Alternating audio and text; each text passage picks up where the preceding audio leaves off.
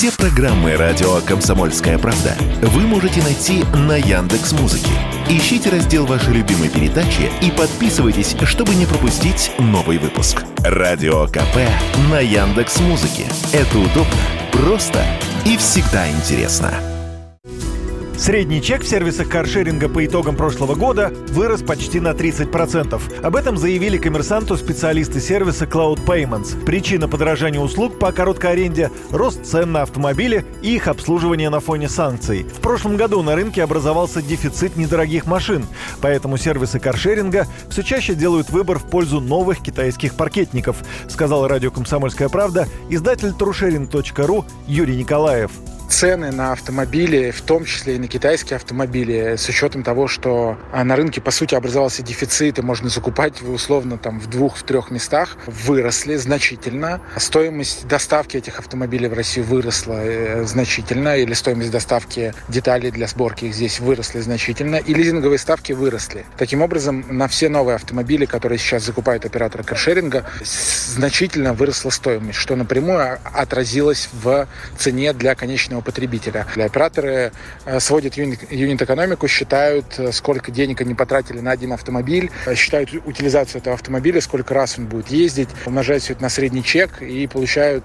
ту цену, которую мы видим сегодня в приложениях. Ну, все логично, цены растут везде, и в том числе и в каршеринге. При этом в Белкакар фиксируют рост средней стоимости поездки лишь на 5% в последние годы и объясняют подорожание увеличением длительности аренды и изменением структуры автопарка. По данным Росстата, новые легковые иномарки в России взлетели в цене почти на 40% за год. Цены на запчасти увеличились на 30%. Поэтому о снижении тарифов в каршеринге речи не идет, скорее наоборот – цены будут только расти. Пользователи, как правило, берут машину в краткосрочную аренду, объясняя это тем, что это дешевле такси. Но не всегда это так. К примеру, в прошлом году каршеринг дорожал быстрее такси. Средний чек в сервисах поминутной аренды авто вырос от 15 до 30%. В то же время таксисты увеличили средний чек только от 5 до 15%. Иногда пользователи каршеринга убеждаются, что экономии никакой на практике. Вот вывод одного из блогеров. Перед тем, как поехать, я посмотрел стоимость э, вызова такси. 350 рублей до дома, 15 минут ехать. Ну окей, думаю, посмотрю каршеринг. Вот, есть Кашкай, 13 рублей минута. Думаю, я поеду на нем так проще, типа.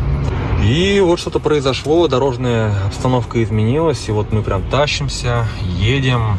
И это самый главный недостаток каршеринга, то что ты, взяв автомобиль там условно за 13 рублей за минуту, неважно, ты едешь там 60-70 или ты плетешься 8, ты платишь э, ту сумму, которая была озвучена перед началом аренды.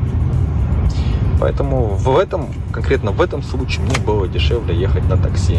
Ранее аналитики сравнили траты на каршеринг, такси и личное авто. За три года на свою машину вы потратите примерно 1 миллион 200 тысяч рублей, на такси около миллиона, а на аренду авто примерно 800 тысяч рублей. Свой автомобиль, понятно, и удобнее, и приятнее. В такси за время поездки можно просто подремать и не следить за дорогой, но с точки зрения затрат все же выгоднее брать машину в аренду. Юрий Кораблев, Радио «Комсомольская правда».